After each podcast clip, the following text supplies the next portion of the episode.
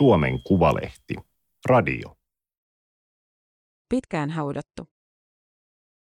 Hanna Bergholm ohjasi kansainvälisesti kehutun kauhuelokuvan, jollaisia ei ennen ollut lupa tehdä Suomessa. Toimittaja Kalle Kinnunen. Teksti on julkaistu Suomen Kuvalehden numerossa seitsemän kautta kaksituhattakaksikymmentäkaksi. Ääniversion lukijana toimii Aimaterin koneääni Ilona. Kuullakseen sen, Hanna Bergholmin piti matkustaa Montrealiin asti. Heinäkuussa kaksituhattakahdeksantoista hän oli pitsaamassa, eli esittelemässä Pahanhautoja elokuvaideansa mahdollisille yhteistyökumppaneille Frontieres-tapahtumassa. Se on kohtauspaikka, jonne valitaan eri maista tiukalla seulalla genre-elokuvahankkeita. Fantasiaa, kauhua, skifiä. Ranskalaisen Weil Pantsin edustajat perehtyivät hankkeeseen, kuuntelivat Bergholmia ja katsoivat hänen palkitun lyhytelokuvansa Nukkemestarin. Siis kierli veritalenten, he sanoivat. Ajattelin, että vau. En ollut kuullut sellaista lausetta aiemmin. Bergholm oli valmistunut yhdeksän vuotta aiemmin. Uuden hankkeen parissa oli vierähtänyt jo neljä vuotta. Suomessa Bergholm oli tottunut saamaan rahoittajilta toisenlaisia kommentteja. Sä et ole ehkä ihan valmis tekemään pitkää elokuvaa, et ehkä vielä osaa. Olin miettinyt, mitä näyttöä vielä tarvitaan. Olin tehnyt televisiosarjan ja lyhytelokuvia. Barbants on Euroopan suurimpia elokuvien myyntiagenttejä. Agentti maksaa elokuvan myyntioikeuksista ennakon ja myy elokuvaa levittäjille ympäri maailman. Nyt he sanoivat olevansa mukana. Tunsin olevani itseni kokoinen, täyttäväni jonkin tilan maailmassa. Ani harva suomalaiselokuva tavoittaa merkittävää kansainvälistä agenttia ainakaan käsikirjoitusvaiheessa. Mutta Pahanhautojan idea herättää kiinnostuksen. Lapsi hautoo linnunmunasta itselleen pahan kaksoisolennon. Hanna Bergholm tiesi aina haluavansa elokuvaohjaajaksi. Hänen käsityksensä ammatista oli käytännönläheinen. Äiti, näyttelijäohjaaja Marjut Komulainen on käsikirjoittanut ja ohjannut Ylelle draamaa ja nuorten ohjelmia. Isä Timo Bergholm on Ylellä pitkän uran tehnyt ohjaaja, jonka tunnettuja töitä on esimerkiksi sarja Pesärikko. Opin, että elokuva on työtä. Ryhmätyötä. Lapsesta asti Bergholm koki, että elokuvat puhuvat hänen kieltään. Ne kommunikoivat tavalla, jota ymmärrän. Kallion ilmaisutaidon lukion käytyään Bergholm tiesi olevansa vielä liian kakara elokuvakouluun.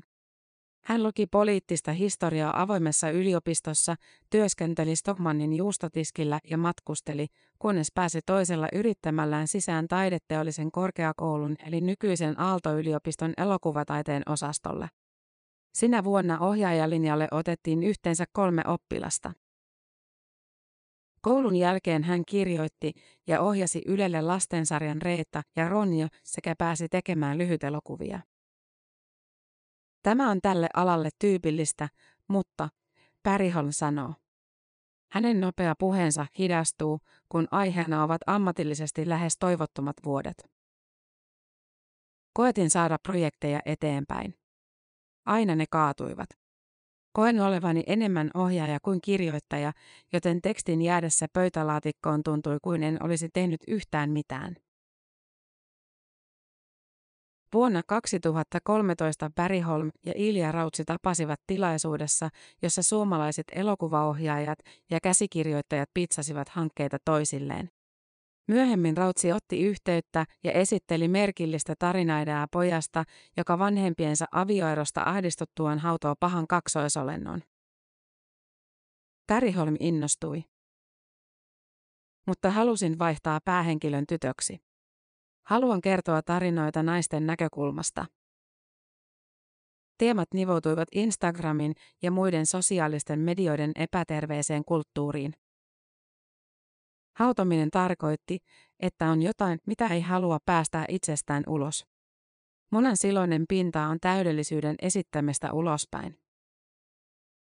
Käsikirjoittaessa Bergholm vielä kahlitsi mielikuvitustaan siihen, mikä on suppein resurssein mahdollista.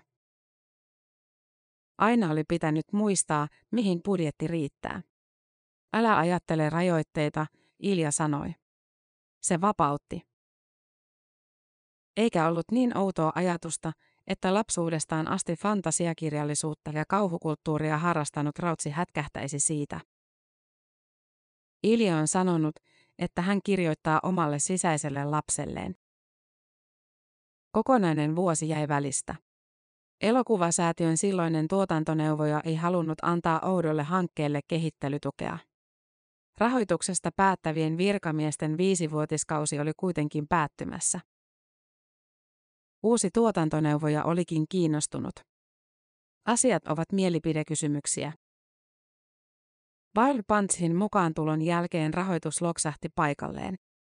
Erikoistehosteita tekemään palkattiin Hollywood-ammattilaisia, jotka ovat työskennelleet Game of Thronesissa ja Tähtien sota -elokuvissa. Budjetti nousi kolmeen pilkku yhdeksään miljoonaan euroon. Bergholmin esikoispitkä on ylivoimaisesti Kalleen naisen ohjaama suomalaiselokuva. Rahasta saatiin enemmän irti kuvaamalla elokuva Latviassa. Siiri Solalinna esittää Pahanhautojassa kaksitoistavuotiaasta telinevoimistelijatyttöä, Tinjaa, sekä tämän kaksoisolentoa Allia. Tinjan äiti, Sofia Heikkilä, on luonut perheestä sosiaaliseen mediaan imelän tarinan. Kaikki on valkoista, ruusua ja kultaa. Äiti vaatii tyttäreltään virheettömyyttä ja menestystä harrastuksessa, mutta ei itse anna mitään. Isä, Jani Volanen, myötäilee ja väistelee. Tinni löytää metsästä ison linnunmunan ja tuo sen kotiin. Siitä kuoriutuu olento, joka toteuttaa tytön salaisia toiveita. Pahanhautoja on tinkimättömästi kauhua. Siitä voi totta kai lukea metaforia, mutta näytetyille asioille ei ole rauhoittavaa tai luonnollista selitystä. Suomalaisessa elokuvassa on tapahtunut muutamassa vuodessa valtava muutos. Ensinkin tasa-arvo. Naiset pääsevät ohjaamaan useammin kuin aiemmin. On valitettava tilastollinen tosiasia, että naiset ovat ohjanneet esikoispitkänsä paljon vanhempina kuin miehet, Bergholm sanoo. Toinen muutos on arvostus sisällön monimuotoisuutta kohtaan. Bergholm arvioi Juho Kuosmasen elokuvien menestyksen olevan yksi syy siihen, miksi nyt uskalletaan panostaa omalaatuisuuteen. Kyse on universaaleista asioista, vaikka Pahanhautojassa on lajityypille ominaista liioittelua ja groteskiutta, lohduttomuuttakin. Elokuva kertoo siitä, kuinka vaarallista on yrittää kontrolloida toisten elämää ja tunteita ja kuinka vinoutunut rakkaus muuttuu tuhoavaksi voimaksi. Samastun Pahanhautojassa äitiin. Teen elokuvia, joissa koetan hallita maailmoja. En ole välttämättä niin kaukana tästä henkilöstä, vaikka hän on kauhea. Äiti ei osaa elää tässä todellisuudessa vilpittömästi eikä osaa kohdata omia perheenjäseniään. Se on elokuvan todellinen kauhu. Etenkin, kun näkökulma on tyttären, joka toivoisi vain kohtaavansa äitinsä oikeasti. Pohjoismaissa kauhu oli vuosikymmenten ajan ongelma, jota vastaan tarvittiin sensuuriakin. Bergholm havahtui suhtautumiseen vasta kuunnellessaan elokuvatapahtumassa tanskalaista elokuvainstituutin tukienjakajaa, joka ohimennen kuittasi, että kai jonain vuonna kauhullekin voidaan antaa joitain, mutta yleensä he rahoittavat oikeaa elokuvaa. Opin myös termin elevated horror, jota käytetään Ystävät hämärän jälkeen -tyyppisistä älykkäistä kauhuelokuvista. Opin puhumaan tavalla, jolla rahoittajat saavat tästä kiinni. Paketoimaan, käyttämään oikeita sanoja. Kauhulla on taattu yleisö ympäri maailmaa, kunhan elokuva on lajissaan hyvä. Jos se on lisäksi sävykäs ja puhuttelee avarakatseista draama-yleisöä, hallussa on jo kaksi katsojaryhmää. Onnistunutta arkidraamaa on paljon vaikeampi saada esiin. Isot kaupalliset tahotkin voivat vaalia outoutta ja jalostunutta ahdistavuutta, niitä piirteitä, jotka olivat vielä joitain vuosia sitten Suomessa Pahanhautojan syntejä. Eivät nuo firmat toimi näin siksi, että siellä ovat hyviä ihmisiä, vaan koska ainoastaan persoonallisuudella ja omalla kierteellä voi menestyä ja nousta esiin. Pandemia on kurittanut elokuva-alaa. Pahanhautoja oli valmis jo vuoden kaksituhattakaksikymmentä lopulla ja sen ensi-iltasuunnitelmat menivät uusiksi useita kertoja. Lopulta elokuva valittiin Sundancen elokuvajuhlille Midnight-esityssarjaan. Sundance on Pohjois-Amerikan tärkeimpiä elokuvatapahtumia ja se Yhdysvaltojen festivaali, jossa Hollywoodin ostajat tekevät löytöjä. Sieltä ovat valloituksensa aloittaneet esimerkiksi Kventtin Tarantinon esikoinen Reservuordogs tuhatyhdeksänsataayhdeksänkymmentäkaksi ja ruotsalaisdokumentti Searching for Sugarman kaksituhattakolmetoista. Pahanhautoja oli tekovaiheessa jo myyty maailmalle suomalaiselle elokuvalle poikkeuksellisen laajasti. Yhdysvaltojen valkokangasrevityskin on varmaa. Kun maailman ensi ilta oli julkistettu, koitti silti pettymys, festivaali päätettiin järjestää vain verkossa omikronvirusmuunnoksen vuoksi. Järjestäjät eivät halunneet ottaa riskejä, joita korosti Utahin Park Cityn sijainti, kaikki matkustaisivat pitkän matkan pikkukaupunkiin. Kun etäensi-ilta järjestettiin, Bergholm, Solalinna ja Heikkilä halusivat tunnelmoida. Tuotantoyhtiö varasi heille Solalinnan kotikaupungista Turusta hotellihuoneen, josta he etäosallistuivat näytöksen jälkeiseen keskusteluun yleisön kanssa. En matkustanut Jenkkeihin, matkustin Turkuun, Bergholm kertoo. Keskustelun jälkeen kolmikko meni brunssille. Siinä oli meidän maailman ensi iltabileet.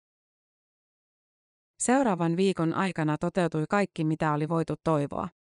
Yhdysvaltojen medioista elokuvakritiikkejä keräävän Rotten Tomatoes-sivuston indeksi antoi festivaalin päättyessä sille lukeman sata prosenttia. Kaikki kaksikymmentäyhdeksän julkaistua arvostelua olivat kiittäviä. Johtava Hollywood-agentuuri C A A otti Bergholmin listoilleen.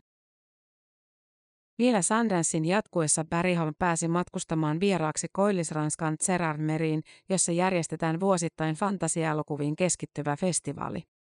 Pahanhautojan rinnalla samassa esityssarjassa oli elokuvia, jotka jo aiemmin kilpailivat maailman arvostetuimmilla festivaaleilla Cannesissa ja Venetsiassa. Pahanhautoja voitti Gérardmerin pääpalkinnon. Suomen ensi-ilta on maaliskuun alussa. Nyt Bergholm ja Rautsi kirjoittavat elokuvaa työnimeltään Yön lapsi. Nuori nainen saa ensimmäisen lapsensa ja jää pois töistä. Odotukset ovat suuret. Mutta lapsessa onkin jotain pelottavaa, jotain väärin. Ainakin siltä äidistä tuntuu. Hän on varma, että muutkin näkevät outouden, mutta eivät vain myönnä sitä. Hän vakuuttuu, että lapsi on peikko.